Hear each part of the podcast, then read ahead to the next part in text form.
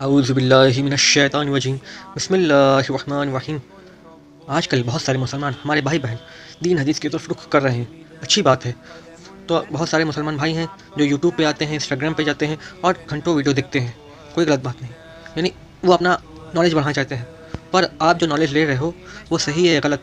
एक बार किसी उल्मा से, आलिम से, कारी से या मस्जिद के इमाम से एक बार उसके बारे में बातचीत कर लेना चाहिए आपको, ताकि आप जो ज्ञान ले रहे हैं वो एक्चुअल में सही है या गलत है? क्योंकि बहुत सारे मौलाना मिल जाएँगे आपको, बहुत सारे मुफ्ती मिल जाएँगे, तरह तरह की बातें होंगी। कोई देवबंदी करेगा, कोई बरेलवी करेगा, कोई अलहदीस करेगा, कोई तबली की जमात करेगा, बहुत सारे लोग मिलेंगे आपको।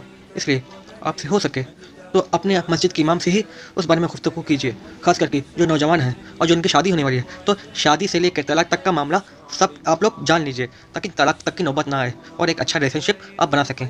आप सभी खुदाफिज